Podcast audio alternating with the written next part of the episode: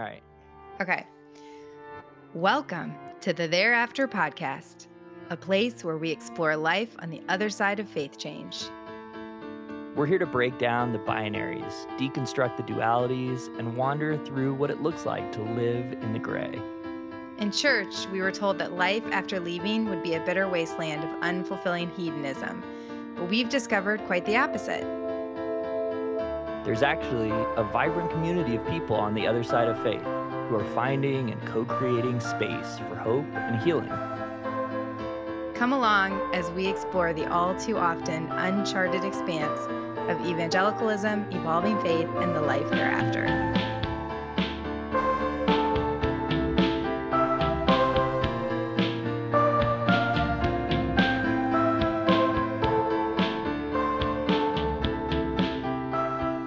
Welcome to another episode of the Thereafter podcast. Megan, what's going on?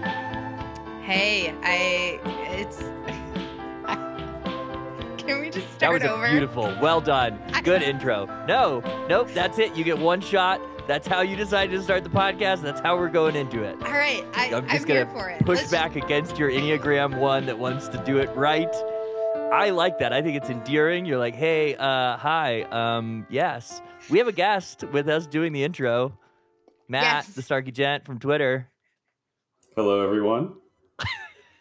If you want to start over, we can start over. But no, I kind of love this intro. I think it's great. I will stay with it. I just think it speaks to me and my partner trying to hang a picture in our bedroom for like two hours today. And it just wasn't perfect. Yep. And I was kind of an asshole about it. And so I just like, I need to deal with, you know, imperfection. Yeah, exposure perfect. Therapy. This is, we're doing it right now. Yeah. It's not perfect, but we're here. So, Matt, but, how are you? Yeah, Matt, it's so good to have you. Yeah, it's good to be back on. Uh, should be a fun intro. Yeah, we got things to talk about. Megan, why don't you uh, you set us up for what we're going to talk about on Twitbits? Yeah, so I wanted to bring Matt here because we've been texting and talking a little bit about um, what's been happening, and and because with with Elon Musk taking over Twitter, and and here's the thing, we've talked about it on the podcast before. But I feel like every day there's new shit happening. And I know, Matt, you bring a different perspective because you have like the whole cybersecurity and tech perspective. And um, and I also, there's been other conversation about activism and things like that that we can get into also. But um, I would love to just, if you want to kind of, Matt, give us like a, you know, A t- like a, just an update, a brief of where we're at now, or like where you think we're at, or kind of what your perspective is on how things are going today. Reporting um, live which, from on the ground. Yeah. Of Twitter. All right. So let me give you my bona fides. Uh, so I am a uh, computer science major dropout uh, who works in I T. My dad works as a software developer for, has worked for a number of companies, and I have multiple mutuals on Twitter who do software development, ops, stuff like that. So that's my perspective here. And basically everyone I know who has any understanding of the industry is, yeah, very like, everything that's happening on Twitter is absolutely not what you should be doing if you're trying to run an organization like Twitter. It's just, it's the kind of things that all of us are very uh, dismal on for like, our outlook. Well, and I think one of the things like right off the bat is all of the layoffs. And then even now they're trying to dial back and say like, wait, wait, I think we laid off too many people and we have some important critical that, people that we need to bring back. And it's kind of been scrambling for uh, trying to. That's always funny because if, if you're a tech person who gets fired, it's kind of a very powerful position to be in. If your company comes hat in hand going like, oh, geez, um, so we kind of made a little whoopsie because it turned out that you're the only one who can do your job and we can't fill it in a short time frame or put your responsibilities on anyone else.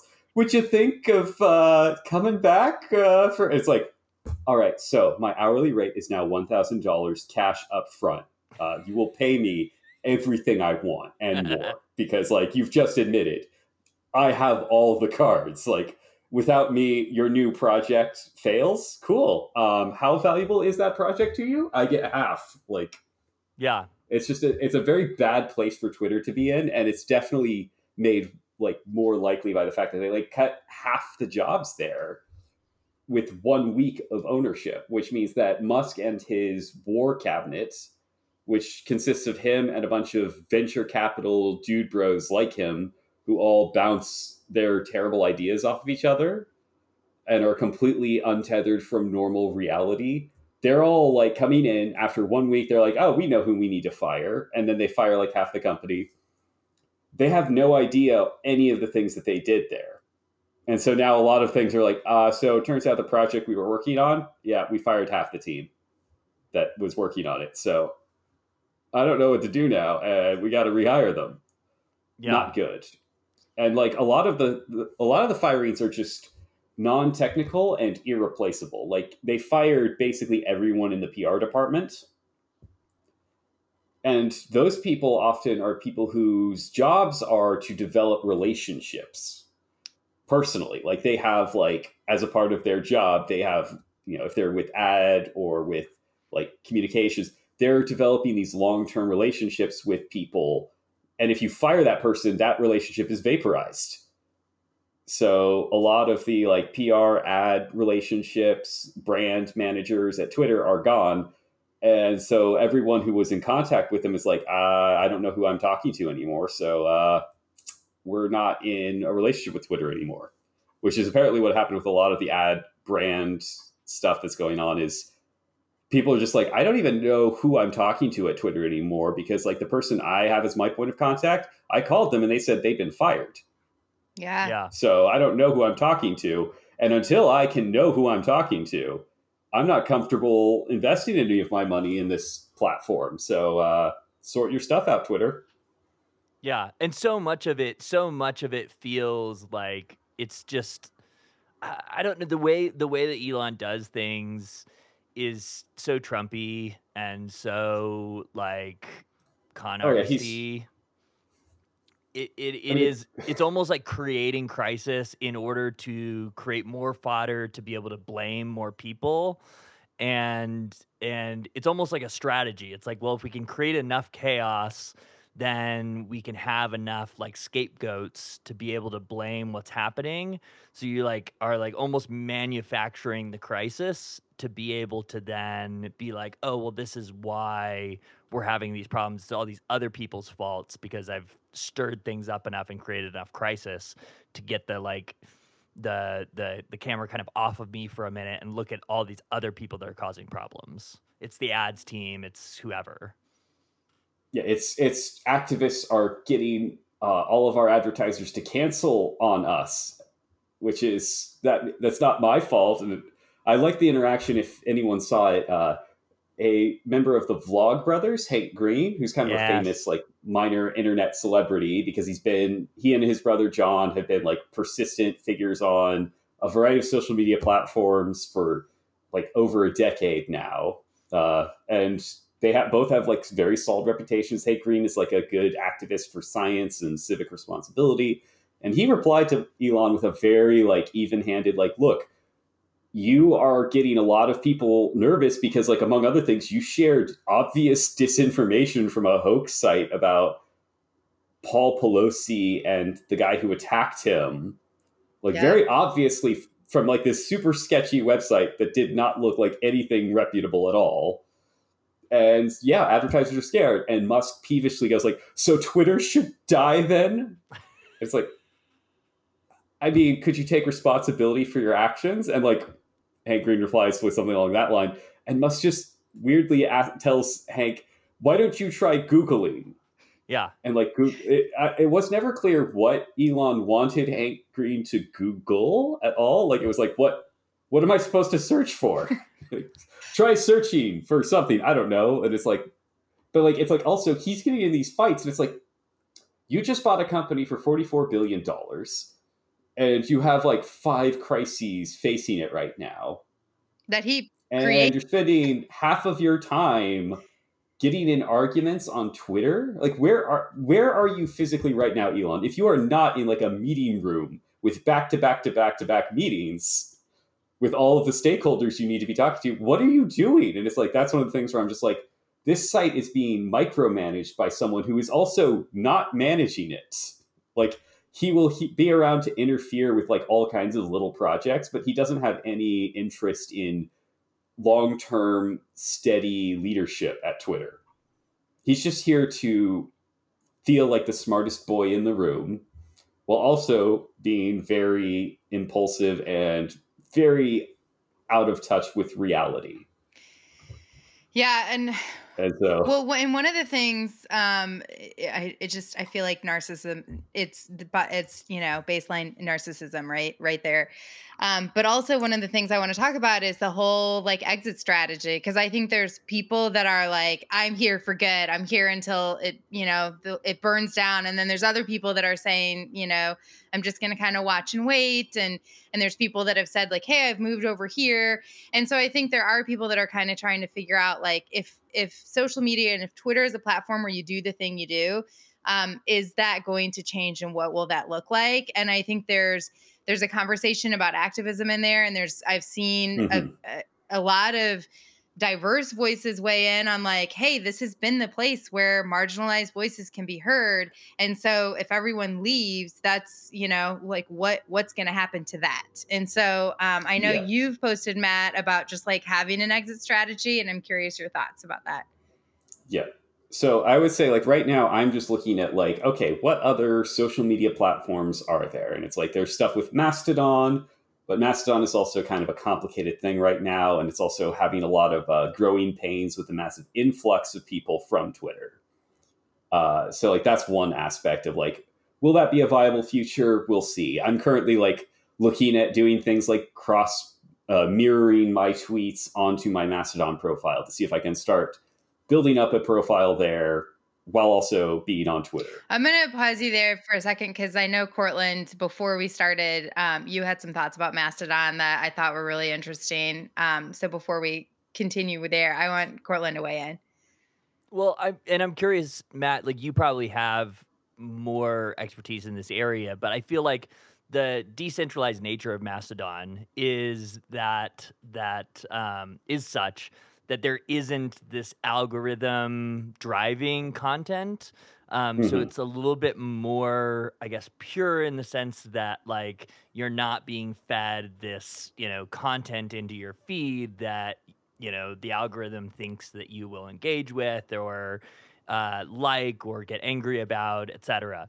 And while there's part of that that I think is really noble, because I think this whole like, you know, rage-driven social media algorithm is probably not healthy for many of us. There's also this aspect to me that, like, when I get on Mastodon, I'm like, I don't know how to find what I'm looking for. Like, I'm so used yes. to a platform that just, like, serves me stuff that I want to look at right in front of my face. You know, I get on TikTok. I don't even follow people on TikTok. I just swipe and it's like, wait, you're gay? And, you know, and it's like, here, let's show you gay videos. And it's like, I didn't even tell you. And, and you know what I want. I feel like Mastodon makes it very tough to like find people unless I know specifically, yes, I'm going here to look for Matt's post and I know your handle and I know exactly how to find you. I'm never going to see you. I'm never going to find you. And that's hard for users. Yes. Yeah. I think that's definitely, that is one of the flaws I've seen most discussed about Mastodon as a part of its user experience. Like it's, it's very different. It's not Twitter. It's not a Twitter clone. It is its own thing. It's focused on its unique traits of like being this federated social media where like your, it's, the idea was like, what if you didn't have to leave a site to engage with other platforms? Like there's cross compatibility, or you could like move from one site to another without having to delete your history, stuff like that, where it's like, cause like if you go to Facebook or Twitter, you can't interact between the two na- naturally. You have to like post links to things.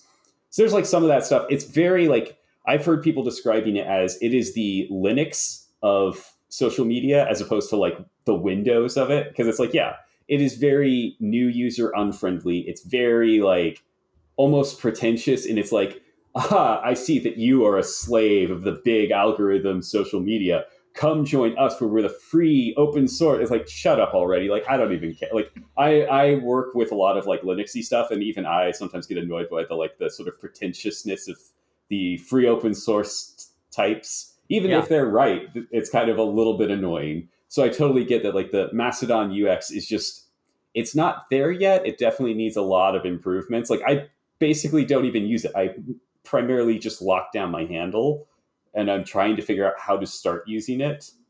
So I don't think it, I don't think Mastodon is going to be the perfect Twitter clone. And I think it does lack the discoverability and the sort of, uh, I don't know, what's the term? Uh,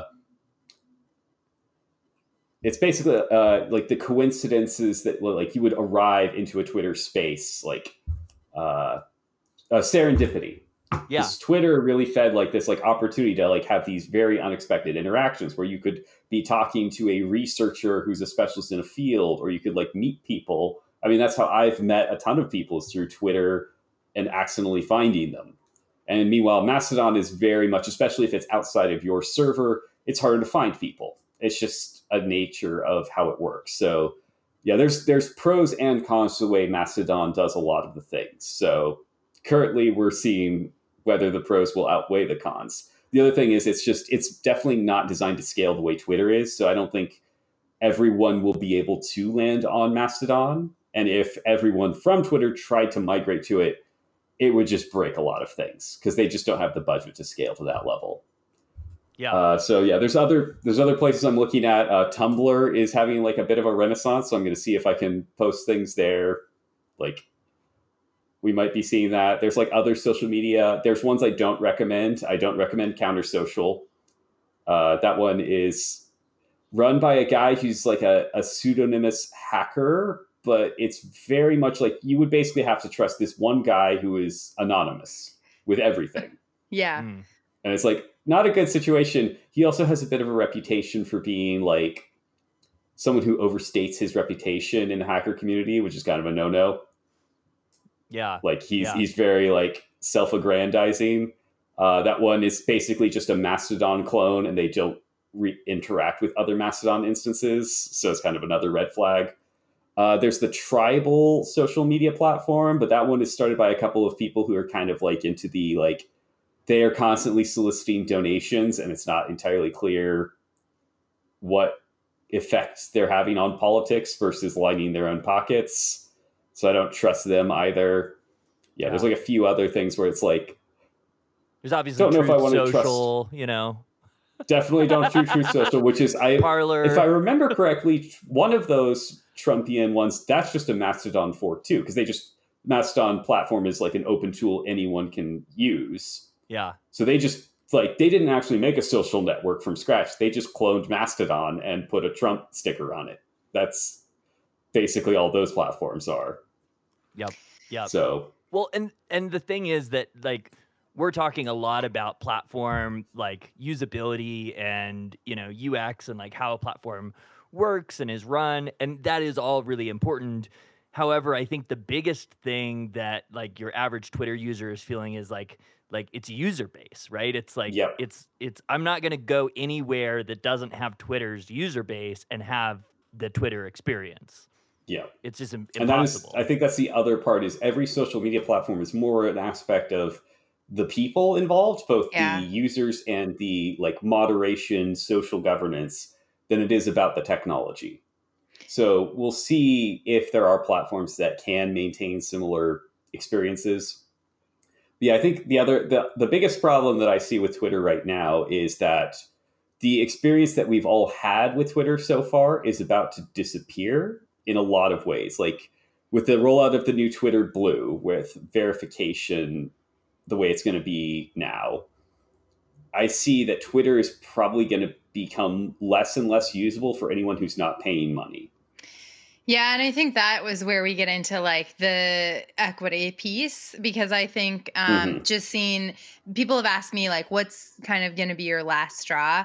And I do think that what I'm trying to pay attention to is where the voices that I learn the most for from are are able to have an equitable chance to be heard. And so I think that if it becomes mm-hmm. a situation where the algor- the algorithm is going to suppress people that aren't paying monthly, that aren't subscribers, um, then it's going to be a question of, is it a place where people of color, people with disabilities, queer people are able to have a voice in um, in in in the world, in the Twitter sphere, in a way that they can have the same impact that they've been able to have up until now. And so I think that's what I'm kind of trying to pay attention to. And and maybe mm-hmm. we'll ride out this wave and we'll see, you know, things will settle down a little bit. But I do kind of just am trying to pay attention.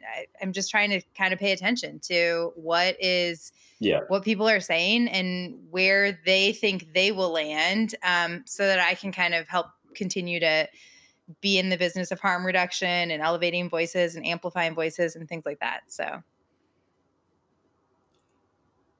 Yeah. And I think the other thing, the biggest thing that concerns me is also just the pace of how they're trying to like rapidly revamp Twitter. Yeah. Like within a week of Musk coming in, like they fire half the staff, but then they're also implementing a very like Musk approved crunch approach, which is like, all right, you work at Twitter, you are going to put in eighty-four hours a week. You're going to sleep at your desk. You're going to like push as hard as you can to get every new feature out within like, because like the thing is like from some of the people I've been talking with, like, and I have, I haven't worked professionally as a developer, but I do know some of the process.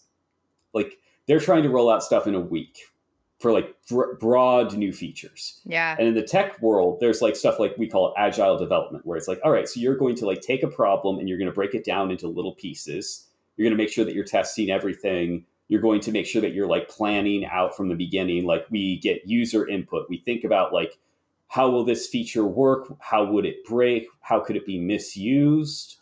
We think of all of that. Then we start breaking each problem down. We work on it. We develop everything, make sure it's all fully tested.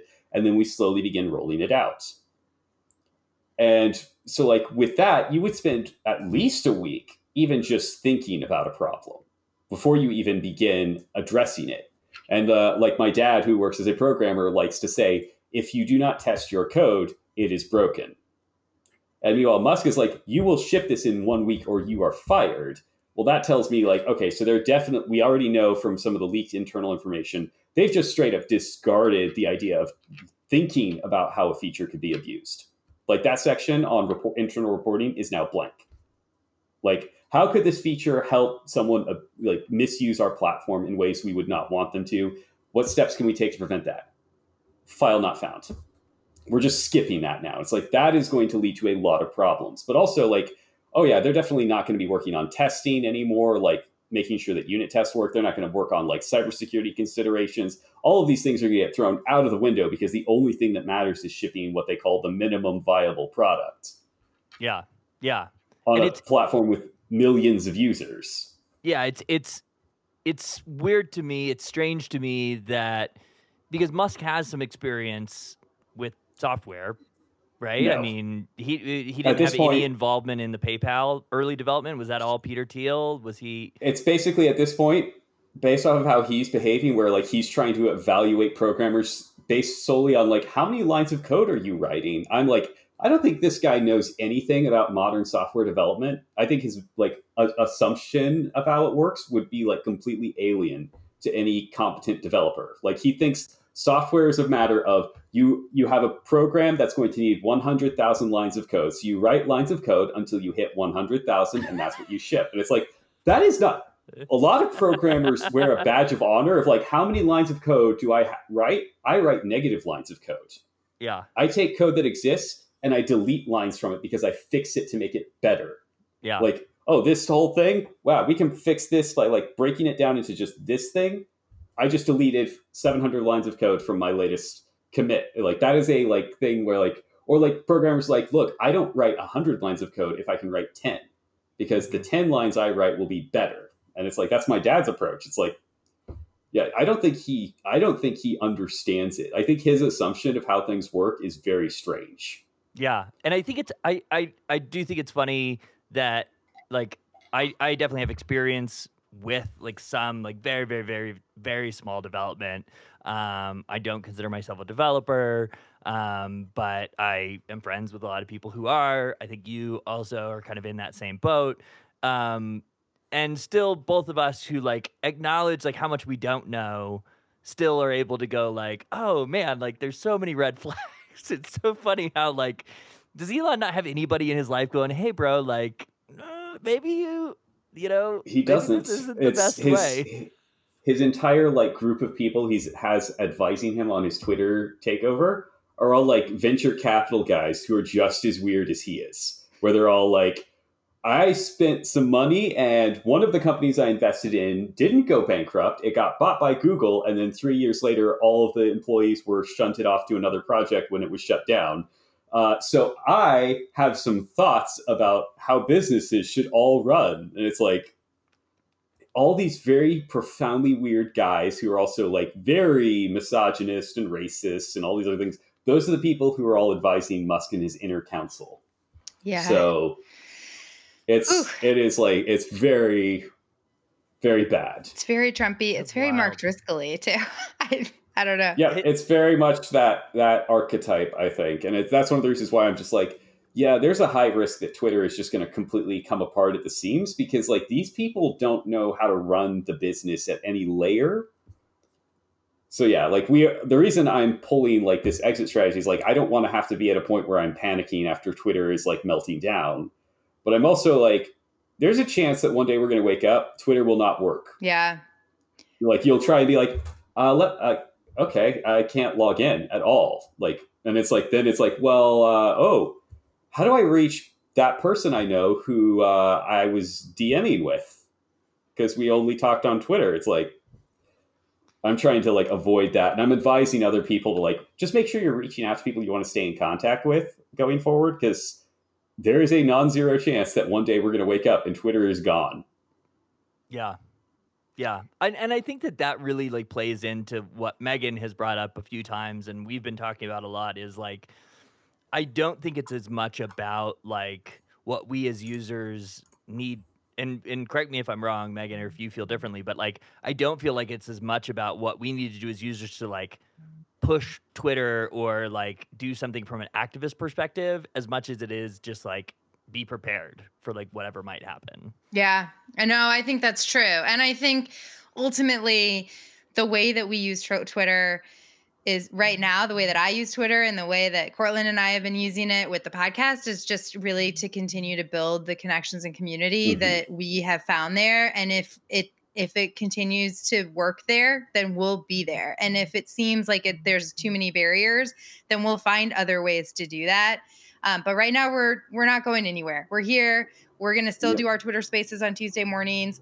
Um, I do have a Discord for the book club. Um, we just announced our next book is The Cross and the Lynching Tree by James Cone, which um, I've already started and is amazing. But I just, um, I yeah, I just wanted to have this conversation to kind of just talk about some of this stuff. And then also I think it it really leads well into the conversation that um, we had with Tim from the New Evangelicals, which we're about to um, have on this episode right now. So I think this is a good segue.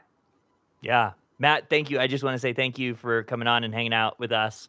And if you haven't, if you're listening to this intro and you haven't listened to our episode that we did with Matt, the Snarky Gent, it was last season. It's a great episode. It's been on our top ten most listened to episodes for pretty much since it aired. And uh, you should go check that one out because it's really good. Yeah. All right. Let's get into the episode.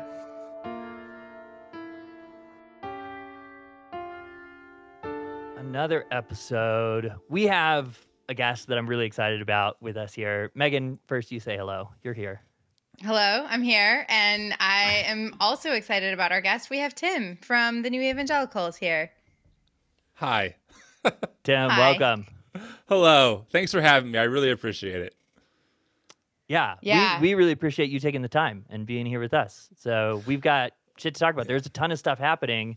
And uh, you are, you know, in tons of different conversations around the web. Uh, and I have no idea exactly where we want to start. Megan's probably got some ideas.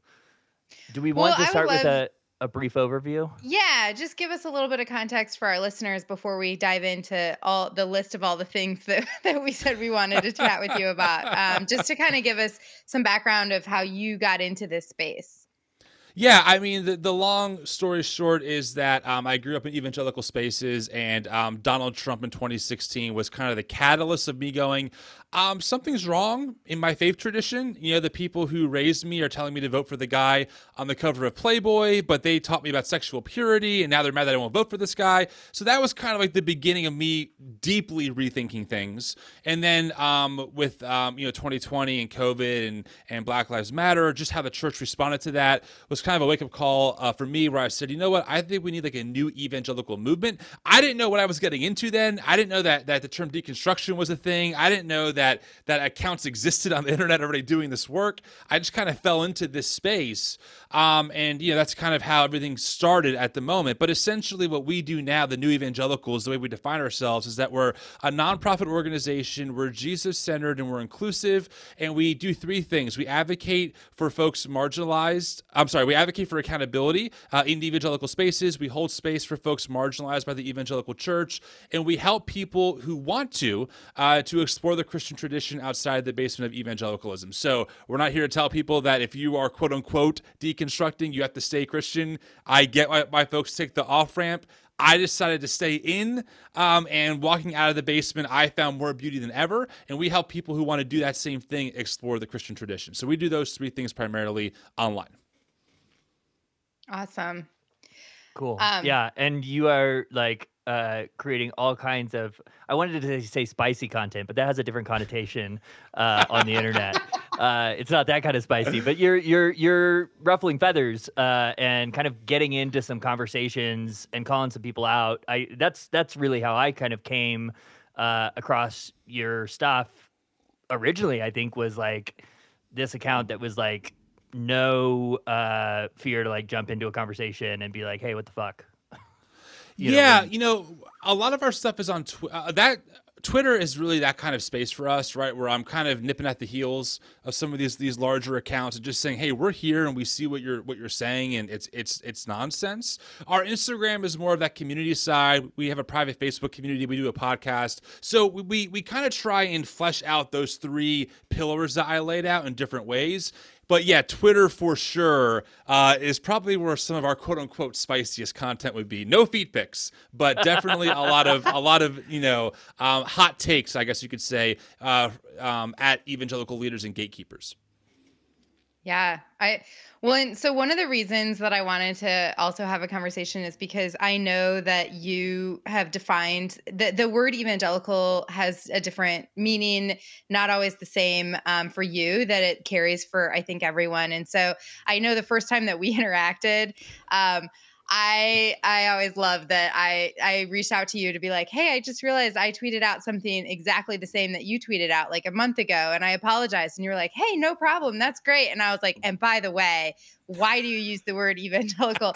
And you jumped on a Zoom with me, and we had a great conversation about that. And so um, I tweeted out recently, um, like a week or two ago, like, what do you think of when you hear the word evangelical? And And there were almost five hundred replies, and they were all negative. And mm-hmm. and it was so interesting. It was like authoritarianism, patriarchy, racism, whiteness, um, you know, all of these things. And so I'm just curious, like, as someone who has that has that term as part of your name, as part of who you are, and and and you're, I I feel like redefining that and and kind of saying like this is actually who we are, not that. And so I'm curious, kind of where that comes from and what that history is for you. Yeah, you know, again, when I first started the account on Instagram, I, we weren't a nonprofit. I didn't really know what I was stumbling into. I I myself had had so few categories for um, things I didn't know about then that I do now. But um, I I think there's a lot, a couple layers to that. Number one, I I fully understand why the name evangelical is a shitty name. Can we just say that? Like, and this is not new. There's a book by the Barna Group from two thousand five. They're a big research firm where they demonstrated decades ago now that that that the term evangelical has a negative association, uh, homophobic, too political at the time. You know, you you know, anti-intellectual, et cetera. I understand that. It is valid. Um, however, two things. Number one, I am too damn stubborn to give the name over to fundamentalists completely. And number two, there is a tradition of, especially early evangelicals, um, in the Wesleyan tradition who were quite radical badasses, um, abolitionist, uh, you know, egalitarian, incredibly feminist, uh, anti-capitalism. There's actually a great book on this called Discovering an Evangelical Heritage by Donald Dayton. It's a very short book, but man, like I, I read this book and I'm like, yes, these are the people I want to be. I mean, there's a story of a couple who gets married and the wife goes, I'm not giving up my last name. I'm not going to be your property. We're going to be co-equals in this marriage or else I'm going to bounce. And the guy's like, sounds good. I'm like, yes. And this is like in the eighteen hundreds, okay? So the word evangelical ultimately just means someone who brings good news. And I think that evangelicals don't bring good news anymore. They bring a lot of death, a lot of uh, hate, a lot of, you know, propaganda.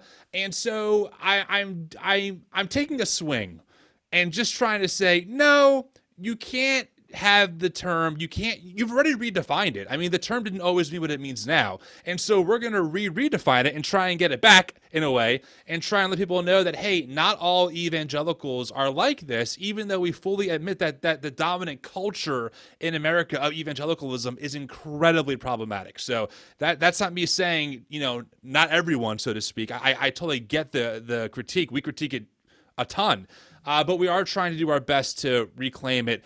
Whether it's successful or not, only history will tell. You know, this might be one of those, and then they reclaimed it and things are good, or wow, that guy was naive and look, nothing changed, but I'm certainly going to try. Yeah. So do you think, like, I think there, we've had a lot of conversations with people with similar stories, whether it was two thousand sixteen in the election and Donald Trump, or whether it was, you know, COVID, uh, and then, you know, January sixth and, you know, the various things that happened, you know, there's all like, we could name ten, you know, big moments over the last two to three years.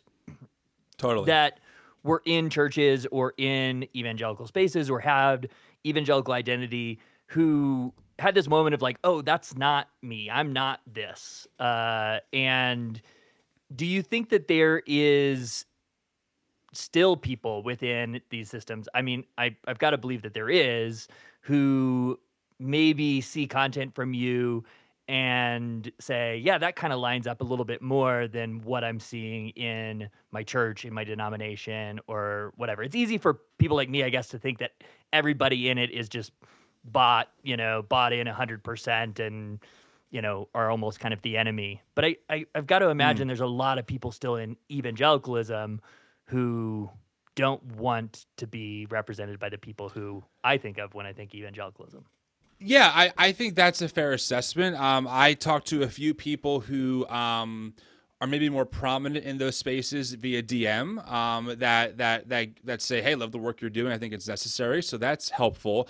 But, you know, I think that there are, I, I do separate leaders from followers in those spaces. Now, certainly this is nuanced and complicated, so it's not, it's not, um, you know, uh, either or. It can be both and at times. But I think a lot of people in the pews don't understand the waters you're swimming in. I mean, I certainly didn't. I, I, I swallowed, you know, everything hook, line, and sinker, thinking, yeah, we're on the same page here. We love Jesus. We want to love people. We take the Bible seriously. We want, we want to be devoted Christians.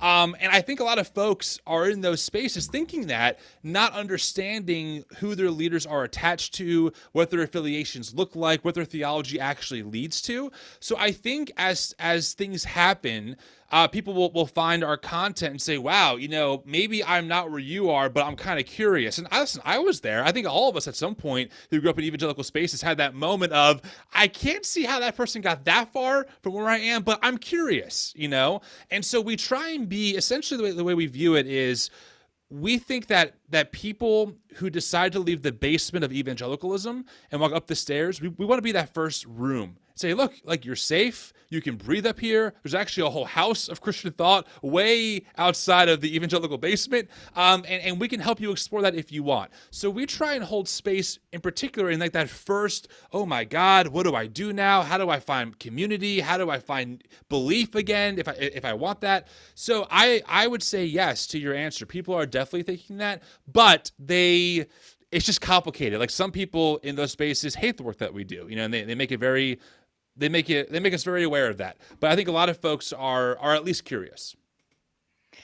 I think that's a good uh, explanation, because I think I certainly was one of those people that just didn't understand. And I think just having the clarity, like you're saying, um, and understanding really when you have clarity to see exactly how queer people are treated and exactly what it mean, what complementarianism is and exactly all of those things, um, I think that is where you start to see and have those questions, right? And so I think even people that might not be quote unquote deconstructing still are people that might have those questions but not have that clarity right now. And so I think that's um, a good way to describe it. I'm curious too, yeah. because I've had conversations with people where we've said, like, you know, growing up, it's not like we identified as evangelical, right? We like we we just kind of say we're Christian, a lot of people, you know? And so I think yeah. that right now what you're seeing is like there's this distinction between, you know, critiques of evangelicalism and critiques of Christianity. And I, I just want to ex- like dive into that a little bit more because I think that um,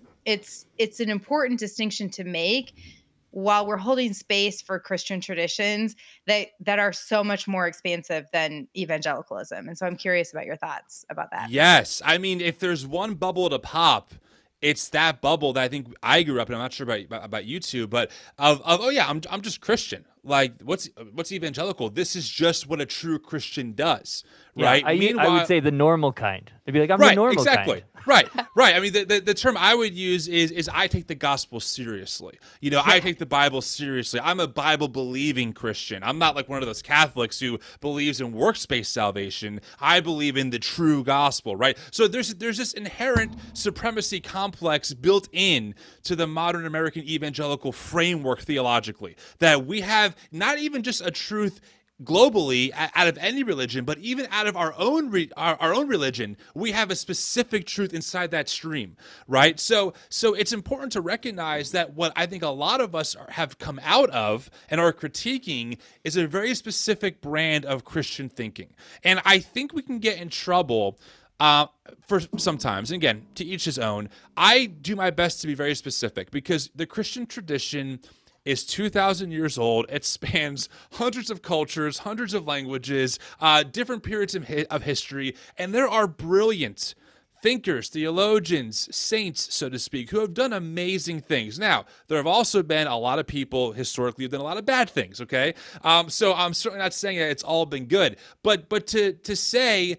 Um, oh my God, I grew up an evangelical, therefore Christianity is bullshit, I just don't think is a fair assessment. Now, if you keep exploring, you say, listen, this whole belief in God thing, the Jesus resurrection thing, it's not for me. I totally understand that. But, but I think sometimes people leave the basement and go, that was the whole house.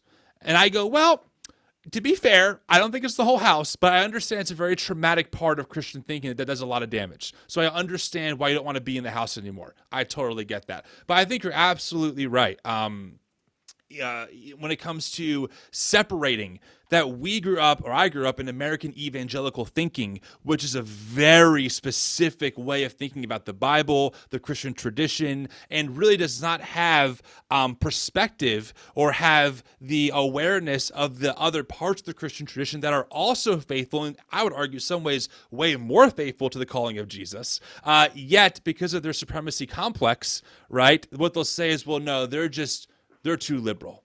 They don't take the Bible seriously. Their theology is not correct because it's not R C Sproul or, you know, John MacArthur or something like that. And then we get into a lot of trouble from there. Yeah, for sure. I, I didn't know if, Cortland, you were going to jump in there, but I, I always have also... something, but I'm waiting to, to see if you had something. No, I mean, I you talk. said John MacArthur, and I feel like you have shit to say about John Every MacArthur. Hair on the back of my neck stood up when you said John MacArthur. I was like, I know. I, I, I'm with you. I'm, I got we, through Halloween, we've... and then this is the scariest thing that I've heard. We um we we have critiqued, oh my God, we've done so many videos on John MacArthur, and really he is just a very dehumanizing person, um one hundred percent. Unfortunately, he is still loved and adored and platformed in these evangelical spaces, and people see him as one of these, well, he protects the true gospel, which really makes it that much more, I would argue, uh, damaging and despicable, considering the lack of accountability he has after he hired three men who were pedophiles on his staff and never addressed it. So anyway, I could be there forever talking about that because that stuff burns me the fuck up, honestly. Yeah. Yeah, for sure. And, and like, so, so another thing that I think I've listened to you talk about, I listened to an episode of the New Evangelicals podcast a while back where you were talking to somebody who is at Charlie Kirk's faith leader, whatever the hell, Turning Point. Oh, the Summit. Pastor Summit? Yeah, yeah. Mm-hmm. And it was really interesting to hear you and and that that guest you had talk about, you know, Charlie Kirk's origin uh, and kind of like a very different uh, position uh, to some extent. Um, I think you even mentioned uh, him having like a prominent gay man on his high-level staff, or like that he was working with um, at one point, or your guest did. Um, anyway, but has slowly kind of shifted to the more extreme end to appeal to this evangelical leadership base or whatever from a political mm-hmm. sense. I, I'm, I guess I'm curious to know, like, how much from your assessment and seeing, you know, the various different aspects of evangelicalism, how much of this is about power in politics and how much of it is motivated by a, I, you know, hate to say the word genuine, but a more genuine actual like love for the gospel or love for wanting to be truly Bible-based or whatever. Cause I feel like there's two different types of people there. Can I just interject uh, yeah. and say, you need to say quote unquote when you're using air quotes. Because I know I do that all the time. No one can see that I'm saying it. I said normal the other day and she was like, you're air quoting when you say normal because normal doesn't exist. I well, was like, okay. Air quotes yeah. of genuine, but go ahead. Go ahead, Tim. Yeah. Well, you, I'm Megan. Glad we're not on camera because I'm drinking out of my own T N E mug and it looks really, really chintzy to do that. So I'm glad it wasn't even intentional. I just, just the mug I grabbed and I'm like, oh brand. Shit, I'm drinking out of my own merch mug. That's so shitty. Um, anyway, so this is a very deep and complicated topic, and here's why. If we're talking about evangelical leaders and gatekeepers, it's about power and control. If it's about your average Joe Schmo in the average pew, they don't realize that it's about power and control.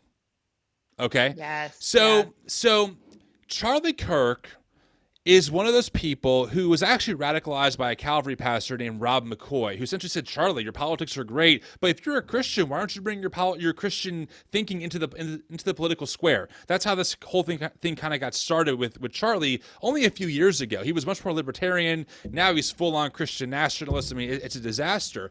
But we must understand, and I just talked about this today because the Jerry Falwell documentary came out um, yeah, a couple I want to hear ago. You talk some about that, too. And it, it's just a reminder that, that that these men simply use Christianity as a Trojan horse for power and control, which is a good reminder that anything can be co-opted for abuse. Okay, the Bible, Joe Lumen says this all the time, the Bible can be used as a tool for liberation or a weapon of oppression. And so these men take these things, they take, you know, a, a religion and they use it as a way to maintain power, control, and to fuel their greed. Um, and so the leaders themselves, are they absolutely know what they're doing, or they've convinced themselves that it's about the gospel while they maintain that power and control. Um, it's one of the two, but all roads lead to power and control. John MacArthur is another great example of this. If he really gave a shit about children, right, if he really cared about kids and sexual purity, and he hired three different men who all, you know, trigger warning, it's sexual abuse language here, but they molested either their own children or other children, and, and John covered it up. I don't want to hear John talk about the gospel and sexual purity and about how, how we have to protect children. It's bullshit, because John couldn't do it in his own church and still will not address the very well-documented, has the receipts, has the emails, has the the the uh, the confessions, has John MacArthur's own damn handwriting, right? He will not address these things, and the culture around him, the leaders around him, will not hold him accountable. So these leaders, they all are friends with each other. They all shake hands. They all, they might not do it publicly, but behind the scenes, they all know. John MacArthur has not lost a book deal. He hasn't lost anything. Even though his church, under his leadership, remember, in these spaces, leaders matter, right? Leaders are held to a higher standard. So under John's leadership, three different men were hired who molested children. No accountability. It's bullshit. It's absolute bullshit. And we can go down the list. Mark Driscoll, Jerry Falwell, et cetera. This is this is the norm, not the exception. And there's very little, if any, accountability in a case after case, example after example. Well, and I think um, to take that just like one step further, because I know after Jesus and John Wayne came out, a lot of people were like, oh, the the response, and I've talked about this on the podcast before, the response is a church called Tove, right? And and Scott McKnight and in in this. And it was just basically taking each of these cases and saying, oh, like this one case, this is kind of what went wrong in with Mars Hill and Driscoll in this one case. And, um, you know, these are some things that the church could do better. And um, I felt like it fell massively short of critiquing evangelicalism as a whole. And I don't know if you're familiar with that book, but it just felt like it was saying, okay, maybe there's some power issues with that church. And maybe like if we had more of a Mister Rogers type of, you know, like, which nothing against Mister Rogers, but just more of that type of like kindness and goodness, then we're going to be fine. Nothing was said about the way queer people are treated in that entire book. And so like, there's certain things that I feel like you can take those cases that you said. And I feel like people try to, to put those cases and say, okay, even if I'm willing to critique John MacArthur, even if I'm willing to critique these leaders that are celebrities, um, I'm never going to kind of poke at evangelicalism as a whole. And so I'm curious what you think about that, because I think there are people that are are like, I am willing to say that they fucked up, but um, th- like at, then there's kind of a limit to how yeah. willing they are to have cr- the criticism. Right- The Rise and Fall of Mars Hill podcast is another great example of like, you know, oh, you were so close to actually like talking about the issue and then you sidestepped it. Yeah, you know, I, first of all, I think both of your critiques are really valid. And then I think about my friend who kind of knows what I do, but like is still firmly in evangelical circles. And she said to me the other day, hey, have you heard of this podcast, The Rise and Fall of Mars Hill? I'm like, yes. And she goes, well, I just started listening to it. I had no idea. It's been really making me think. And I'm like, okay, I'm glad to hear it, right? So I'm like, that's great. I hope this causes that person to think. But at the same time, I agree with, with both of your assessments where it's like, well, I'm really glad that we spent twenty episodes unpacking the abuse of Mark Driscoll, but guess what? He's still platformed, he's still preaching, he's still lying, he's praying over gubernatorial candidates now, like Carrie Lake, he prayed over her the other day. So nothing has changed. Like, I guess it might have felt good to talk about it, but there's no accountability. And like you both said, I think you're right. There is a systemic nature to this because the way the evangelical church is set up, it's more built on capitalist C E O structures.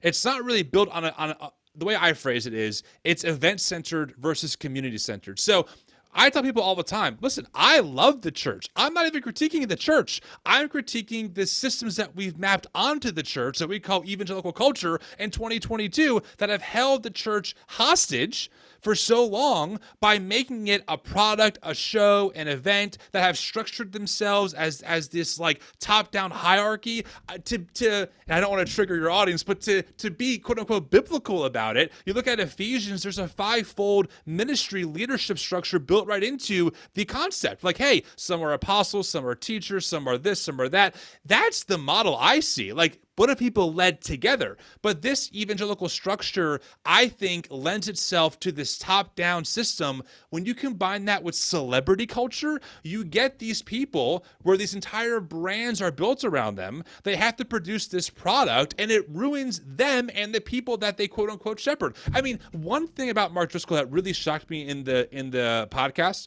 was that they talk about him before he became who he is, where he's like, yeah, I have to be careful about this. You know, I want to have pure motives. I'm going in this with like a clean heart. And then you just watch like this descent from like that Mark to who Mark is now. And obviously responsibility matters and accountability matters. And Mark has to own up to that. But I do wonder, like, how healthy is it for anyone in those positions? You know, like what does it actually do to them as human beings as well? So again, complicated, a lot there, but I agree with both of you. The actual culture, the framework, What, how the church is structured inherently leads itself to abusive structures, uh, systems, abusive practices with very little accountability.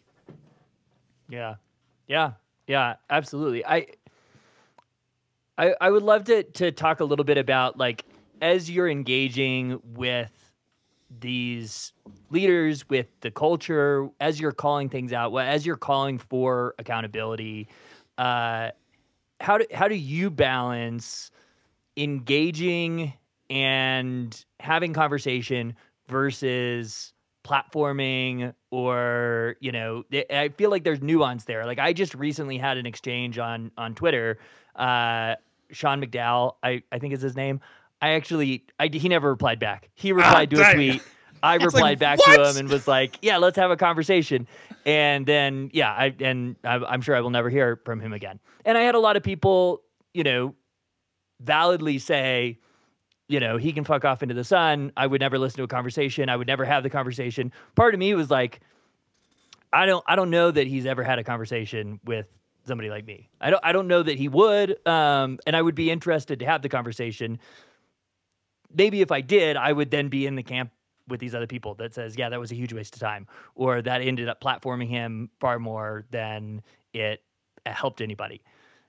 Where have you, I'm sure that you've navigated this. And so I'm kind of curious, you know, what your experience has been in I, that. I want to jump in you before you, before you jump in, Tim. I just want to say, cause in that thread that I think you were part of, Cortland, I saw people say like, why can't we have these spaces where people disagree and people have conversation and they're, you know, they're able to have these conversations without it being toxic. And, um, I, I definitely think there's power and privilege dynamics that happen in those spaces, and that like, it's not just a simple disagreement. And so I had more thoughts about that, but I think within that, um, within that kind of holding that tension of how to engage without platforming somebody, I think there's that piece of also, where is the room for, um, having a conversation from two different sides when there is a power and privilege dynamic there. Yeah, I think context matters. Um, it depends on what the conversation's about and who you're talking to. So I'll just be fully transparent. We, as an organization, are committed to good faith dialogue. I will have good faith dialogue with almost anyone privately, and sometimes I'll do it publicly depending on who it is. There's been, there was one time where I interviewed someone on our podcast that it was so bad. It was so dehumanizing. I said, I cannot, I cannot share this. It, it was, it was incredible. He was racist. It was horrible. I, I went to bed with a, a, a pit in my stomach saying, oh my God, like, what did I do? I can't, this is not appropriate. Now, here's why it wasn't appropriate. Who's it going to help? No one. It was only going to dehumanize other people. There are other people though. Like I just talked to a guy named David Griffin, who he's a pastor in somewhere in Texas. He pulled up one of my clips from TikTok and kind of a montage, and then did a whole sermon on deconstruction. I said, hey, you want to come on the show and have a good faith dialogue? Here's other episodes I've done with people who I don't agree with. We can talk about it. He came on. We had a great good faith dialogue for an hour. That was that. Some people loved it. Actually, most loved it. And some said, hey, it wasn't my cup of tea, but thanks for doing it. We're always willing, Um, as long as it's appropriate. You know, I'm not going to talk to a white supremacist on our podcast. Again, our community doesn't need to hear that. But for folks like, like, like some of these Sean McDowell types or these these pastors who I don't think they understand what's really going on, I will always extend the invitation to talk. The other side of this is that sometimes I get invited in places that I tell my community, hey, if you are in our space, this might not be a safe conversation for you, but I'm going to have it because I need to advocate for, for, for people in our space and let people know that New Evangelicals are here to stay and that we have perspectives. And we're going to, we're going to advocate for them. So one example of this is I did, uh, uh, this guy named Honest Youth Pastor. He's on Instagram. He invited me to a conversation. Oh, I know him. He invited me to you a had conversation. a conversation with him? No, not with, well, he, yeah, that, but hold on. I've had him on the podcast a long time ago. That's All already right. been, that's been done. He invited me to talk to Stephen Wolfe. You know who he is? Yeah, I know who he is too, yeah. So I went wow. on. I went on his show, and I told the, my community, hey, giving you a heads up right now, this is who Stephen Wolfe is. He's not safe. I don't trust him. But someone needs to have the conversation and at least advocate for our perspective in this arena. So I did. I absolutely did it. But that's what our organization does, and we never tell people that, that, that they have to listen to those conversations if it will not benefit them. Um, as far as the platforming thing, you know, we're in a lot of ways the smaller account. So to me, like the platform is not mine that I'm platforming. If anything, they're platforming me because I'm the smaller account in front of a bigger audience. So that's how I see it. But I think there's nuance. There's wisdom you have to use. You have to listen to our community. One time I did an Instagram live with someone that went really bad live. And I'm like, oh shit, this is not going good. And someone who I trust called me out in the D M, said, hey, that was not good. That was not safe. I said, you're right. I have to rethink how I have these conversations. So now we just give a little more context. Hey, just be aware of this, that, and other thing. Maybe this is for you, maybe it's not, but hopefully it helps someone. And usually so far out of the five or six conversations we've had, they've all been helpful for people, which is nice. Yeah. I, I, I want to just like dial in for a second. And then Cortland, I want to go to your question, but on what you said when somebody in your D Ms said something, because I've always known that about you, is that you're somebody that is open to feedback and open to critical feedback. And it's something that I've heard about you from other people too. And, and so I think that that is an important piece of navigating this space, is being able and willing to show up for the conversation, even if it's hard. And even if it's, you know, because I feel like I've seen you be really responsive to people that are saying like, hey, this is kind of where my needs are. This is kind of what, you know, where I'm coming from, and to, and doing that in a way where, um, you're, you're listening to the voices that don't often, don't often get heard. Right. And so I really, that's something I really appreciate about you. And, um, I know Cortland, you had a question too, but I just wanted to, to pause there. Go ahead, Tim. Yeah, for Can sure. Just follow up Tim, on that. So I appreciate that. That's super kind. Yeah. I, I want, this is actually a great thing that I think should be clarified. You know, people will, will ask, well, who, who's welcome at the New Evangelicals? And really we say, listen, almost anyone, but we prioritize the voices of the folks marginalized by the evangelical church. Yes. So if, let's just say someone comes to our, our, our private Facebook community, they agree to our rules, and let's say they're a Trump supporter, okay? They're welcome to be there, as long as they understand, which we say in our rules, that we're going to prioritize other voices over there. So if they say something that gets someone really offended, we're going to say, hey, this is a chance for you to learn now and to not be in the position of power that you're used to being in, right? So that's how we kind of do our best to kind of have this merging of, we are open, we want to have good faith dialogue, but we definitely have a perspective and we have a priority. So even the conversations I have, I think about it through that lens of like, okay, there are some folks who are like, man, that conversation you had, I never had those words. Thank you for telling that pastor that thing because he needed to hear it. I'm like, you're welcome. I'm glad I could advocate for you in that moment because, you know, you were marginalized by the evangelical church. So that's kind of the threshold. That's that's my main uh, framework that I operate in and that our community operates in. So people are welcome, but we prioritize those voices. So when someone comes to me and says, hey, ma'am, as someone who is marginalized by the evangelical church, or hey, you know, as someone, whatever it is, this was really hurtful for me, and I think this was a bad move, I, as the person who's a creator slash facilitator of the space, has an obligation to be accountable to my own community. Am I accountable to the Trump guy? No, definitely not. Am I accountable to the person's like, hey, um, you know, you hold your microphone weird? No, I don't care about that. But am I accountable to the person who's like, hey, you know, as someone who's been really harmed by folks in these spaces, the way you worded it, worded this really triggered me, and here's why.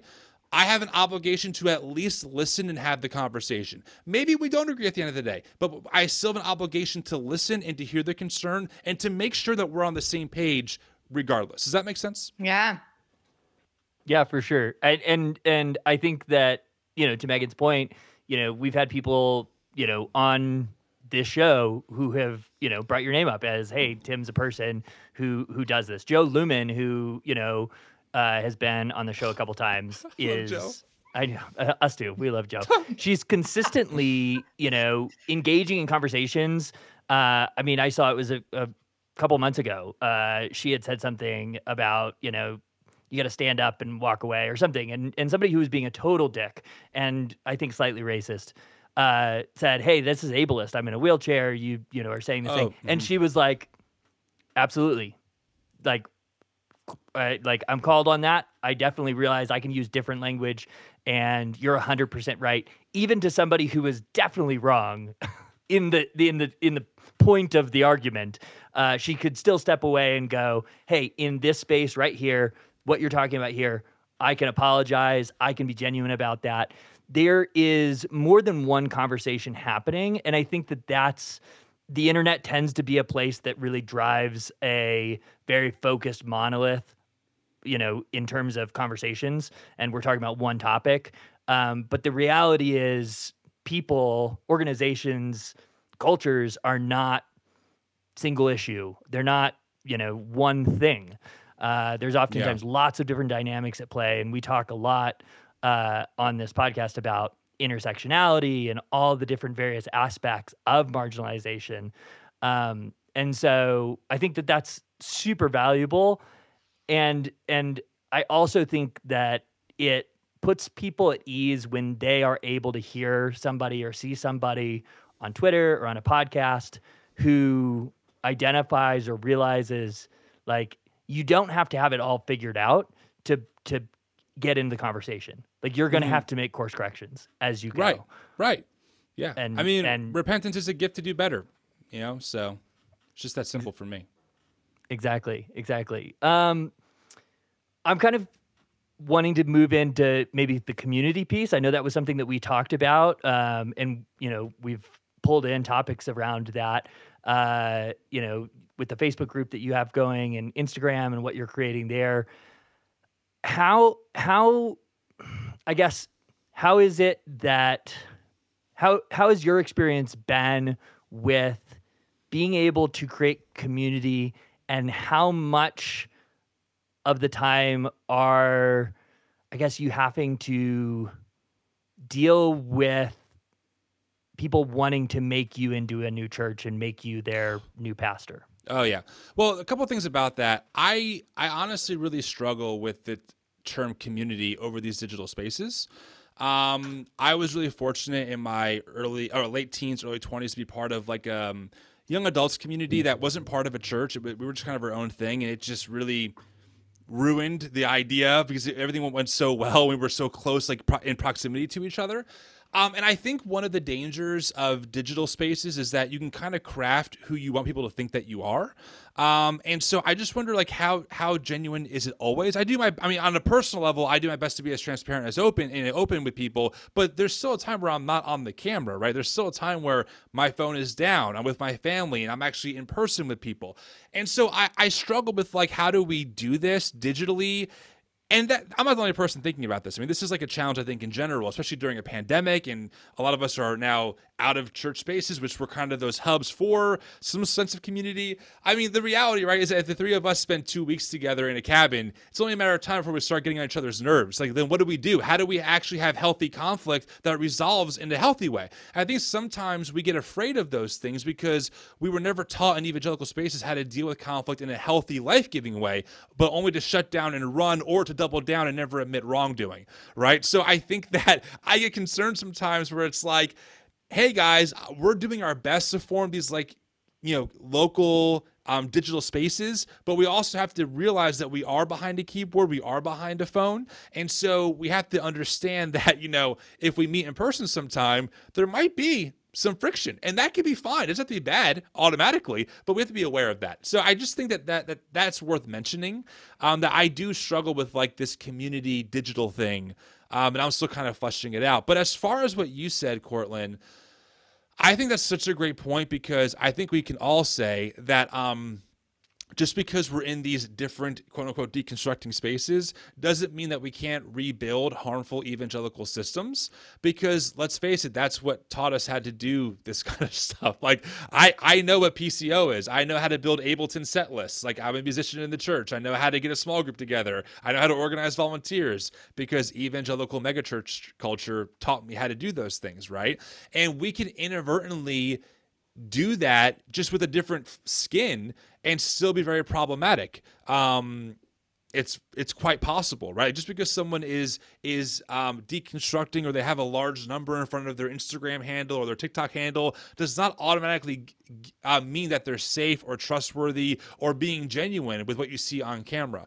So um, I've had to do a lot of work of just committing to myself and to the board who oversees our work and to the community that I will always do my best to be as radically transparent as possible. So we are. So for example, um, our finances, we post our profit and loss statement every quarter, like everything on our website. You can go there right now and see what, what our last quarter was. You can see my salary, how much the board has approved, what our overhead is, like, it's all there. Um, and so I think that's kind of helped people not see me as like this, I hate to use the term, but it's the world we live in, this influencer, right? We're like, oh my God, this person has a big account on Instagram.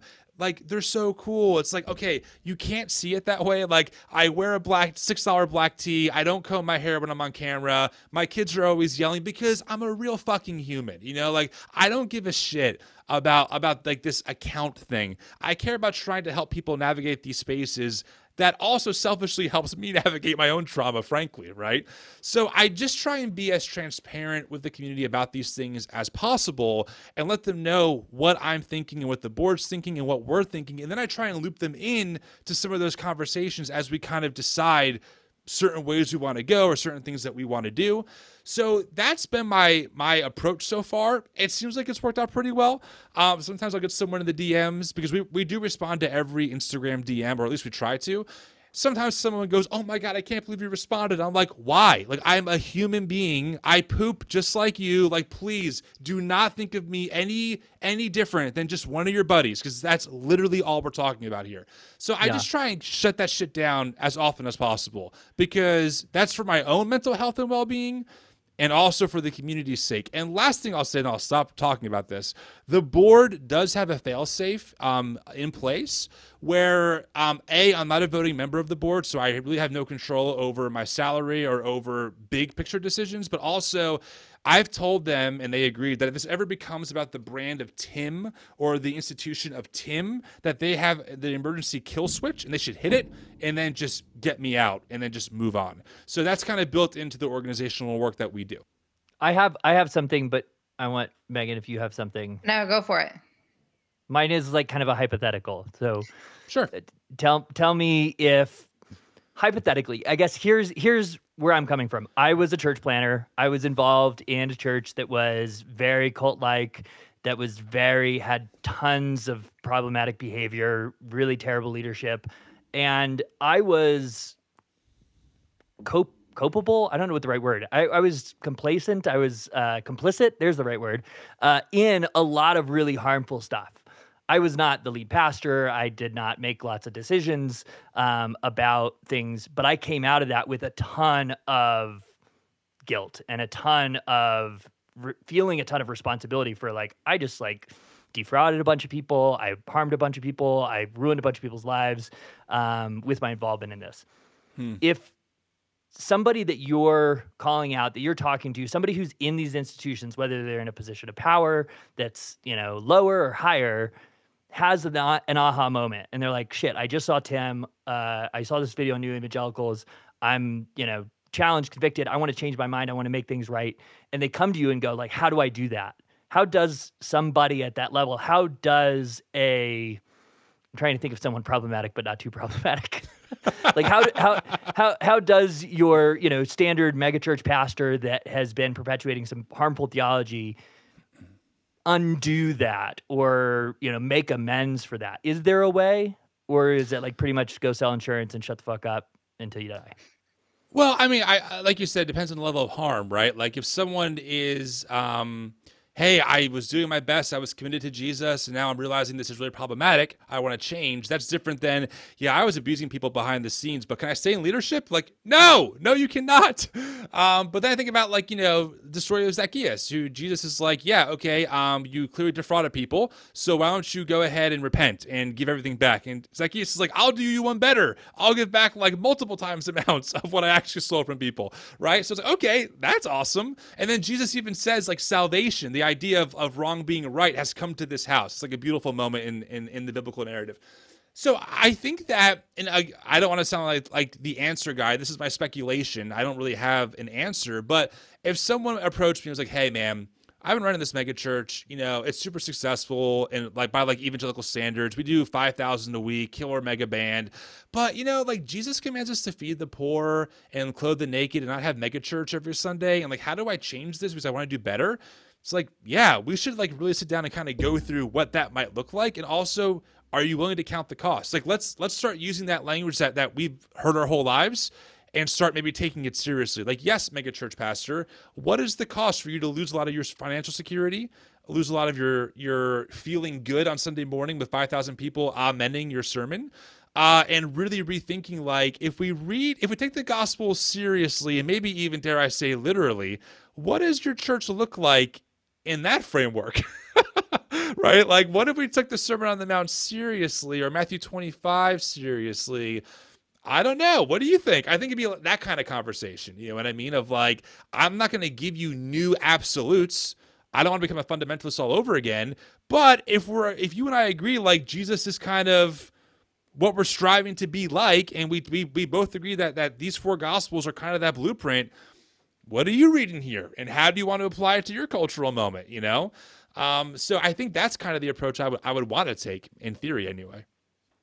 Yeah, yeah, yeah. I, it's definitely a hypothetical, so I didn't expect a, like a, Did I a, pass? a, a very a, a prescriptive, succinct answer. Uh, I just think I think about it a lot when I'm like, you know, calling people yes. out and going like, "Fucking stop!" Like, like if somebody was like, "Okay, I'll stop," what then? What do I do?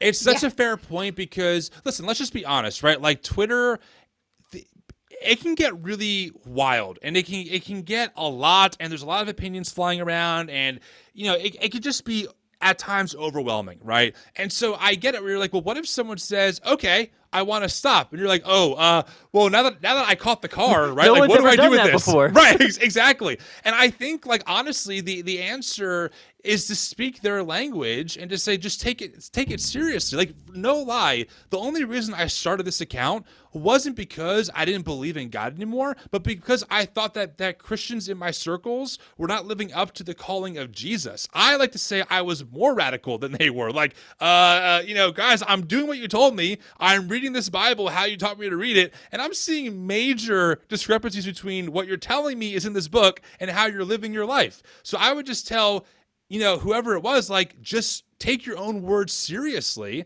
and then actually count the cost to do that, whatever that might look like in your own cultural moment, because it will look different, you know, based on location and history and context and culture. But that that's the concept for me, is like, just read the damn Gospels and go do it.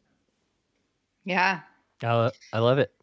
Um, I want to go back to something that you said earlier about um, online community and spaces online. And I, and the reason I want to go back is because of what, what's happening on Twitter right now, where there's this like, oh, what's going to happen? Are people, Twitter's my jam, right? So it's like, are people going to um, stick around? Like Cortland and I are ho- host this deconstruction coffee hour on Tuesday mornings. Like we're kind of thinking like, if, if something happens to Twitter, where do we go do that? You know? And so I do agree with you that there's limits to how authentically people can present online. But I also think that for some folks in these communities, it's, It's a lifesaver. It's all they have. Um, there are people yeah. that don't have families, that they shut off the internet and go home to. And there are people that have disabilities that prevent them from having that um, in, in-person um, connection. And so this has been a lifeline for a lot of those people. And so I guess um, I, I do want to kind of just ask for a little bit more like, How, what does it look like to have authentic community in online spaces, even within those limitations, knowing that how crucial and critical that is for for some people that are navigating deconstruction and feeling like they're wandering through this wilderness and just finally feeling like, okay, I've been heard and seen for the first time in this Twitter thread, in this Instagram post, in this podcast that I'm listening to. Um, I don't know. I would I would love to hear your thoughts mm. on that. I mean, it's a it's a wonderful point and a great question. And I think we, you know, listen, let's face it. We are, what, fifteen years into the social media experiment as a human species. Um, iPhones are fifteen years old. Like, this is new even as a species of like how we handle communicating in this way, right? So I think we have to have that sense of humility of like, we're kind of the first couple billion people on the planet to really have technology in this way and have connectedness in this way. Um, and you're right. I mean, we have people in our community who tell me this, like, hey, I lost everything. I have people who were on staff at churches. They said, hey, I posted on Facebook, Black Lives Matter. I got an email saying I have been fired. I've never been back. Right? I have no one. My family has left me, my friends. I mean, this, these are real stories. This is not, these are not made up examples. And they say, uh, you know, your account or this space or this person's podcast is a lifeline. And like, what? First off, what a responsibility, right? Like, that's something that that that that should that should shake us to the core as people who produce this kind of content. That we have a serious responsibility to do our best to do right by those folks, because they're they're trusting again after they've been hurt in spiritual spaces. That's a big fucking deal. Um, and again, it's not about being perfect, right? It's about being accountable. Um, and like you said, people, they're looking. I mean, I think that's why this this social media world of, of these these spaces have blown up, because they they they lost what was in person. I think I love what you guys do on Tuesday. I see it every time. I'm like, let me tune in. So I do. I'm like, oh my God, this is amazing. But I, you know, my kid's yelling at me, so I have to, I have to hang up. But I think consistency is a big deal. You know, like I I personally show up in our D Ms Monday through pretty much Saturday. Um, you know, answering D Ms, sharing D Ms uh, in the stories, having those conversations, soliciting feedback from the community. And then our Facebook group has an amazing admin and amazing mods who've done a great job at like just finding beautiful boundaries for folks to find that tension of of maybe discussing different opinions, but also making sure that they're as safe as possible, but still, you know, being pushed appropriately, et cetera. I, and that takes a lot of work, right? But I think those kinds of spaces are, are for some people, they are community, right? They are um, the safe space that they've been looking for. They are a, a place where they can say, I feel heard for the first time. I think it's interesting. And I don't know about you guys, but on Instagram, I seventy-two percent of our followers are women. Hmm. seventy-two, seven out of ten. And I'm no, you know, sociologist. This is not, uh, you know, a hard data point. But I, I, I just think that because women historically have been so shunned uh, by the church in both their ability to lead and to speak and to shape cultures, I think so many women have found spaces like mine and like yours and have been like, oh my God, people actually let me build this stuff. I'm in, right? And so because of that, I think we have an obligation to maintain those spaces as best as we can. That's kind of my best answer right now, but I'm still working through that in my own mind, honestly, day to day. Yeah. I love, I, I love that. I love that, that, that it is to some extent, and it's, it's an experiment. It's something that is going to change, and we're going to grow and learn together. Sometimes that's messy. Yes. Uh, you know, uh, and that's the reality of it. I, I know that we are creeping up towards the end here of our time. We're going to be respectful of your time. I think you said you're going to go, you know, drum. I was going to say earlier that, you know, people want to give you fanfare for the Instagram post. I, wait till people see you drum. Then then that's when they can be the fans, right? Uh, so we, we can we can really go out. And, uh, sure. uh, anywho, tell, can you, like, tell people where the different places they can connect with you? I know you've talked about them uh, throughout this in terms of the social media, your website, the opportunities to be able to find the work that you're doing. And I think there's places probably for people to actually get involved and co-create and like do stuff with you to some extent. Um, I know that people listening, you know, are looking for space for that too. Yeah, um, anywhere that that the term the New Evangelicals is, we pretty much are, whether it's the website, Instagram, TikTok, et cetera. Um, our, our website is great because folks can sign up for a free account. Everything we do is paywall free. We don't have Patreon. We don't. Nothing we do is behind paywalls. People just donate. That's how we're able to make our work happen. So you can sign up for an account on our website, and you can actually get access to a map. You can see who's in your area geographically, and you can D M them from there. You can also sign up for any one of our free Zoom groups. We do a monthly Zoom group that's my personal favorite called Theology one oh one, where we bring different theologians in talking about different parts of the Christian tradition. I've had Joe Lumen there. Uh, we're doing Stephen Backhouse um, in November, um, et cetera. So we, we try and give people resources beyond just, um, you know, oh, I, I liked this video, but actual ways to maybe grow or just help them explore different parts of the Christian tradition, or hopefully meet some people in their area and actually make some in-person, non-proselytizing coffee friends. So you can find us really anywhere that, that, that the New Evangelicals is.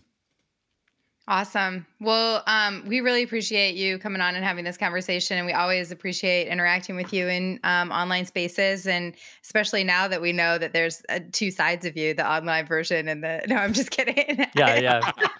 The messy haired version chasing kids around.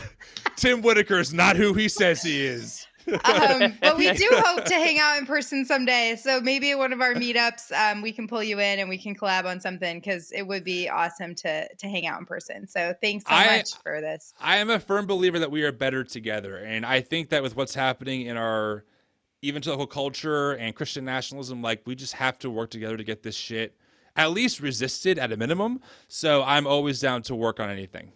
Awesome. Awesome. Awesome. All right. Well, Uh, until next time, until we meet again, uh, thank you again for being here. Yeah. All right. That was great. I loved him. He's wonderful. New Evangelicals. Go check that out uh, wherever you are on social media across the web. Yeah, that was a great conversation. And I'm um, hoping to collab with him on some stuff in the future too. So um, yeah, it was great. And it was also great having Matt here for our intro. So um, people don't know this, but Matt's still sitting here with us while we do this part too. They're in, in studio audience. What I love is is we actually have a link to be able to invite an audience to watch us record, and maybe someday we'll do that because the Squadcast has that as a feature where oh, we can have people like, watching us. So maybe for people who uh, might want to to do that, that might be something we open up to patrons first. So okay, but a, I would uh, love that opportunity. Go ahead. But I also would want to like have you know hear from them too. Does it let us like interact? I think. Or do they I just think it does. Watch? I think we just have to try it. So maybe maybe next episode, uh, when we're either recording with a guest or doing our intro or outro, maybe we'll just post the link somewhere. And, well, you know uh, who I've heard is like works. really good with this tech stuff. If like we have questions or can't figure something out, is Elon Musk, and I feel like yeah. he probably yeah. has a lot of time on his hands too, so he could just yeah. probably. Jump yeah. in, help us out, do all the tech stuff, write some code, and, you know, exactly. get it all. Exactly.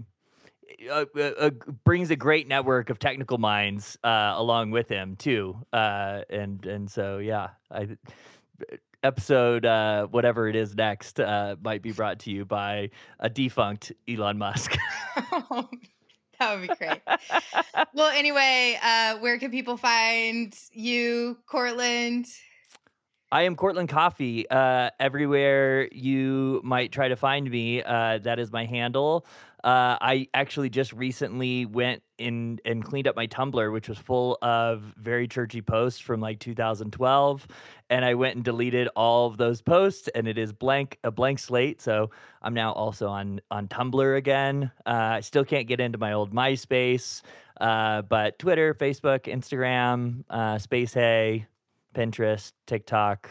I joined Be Real this week.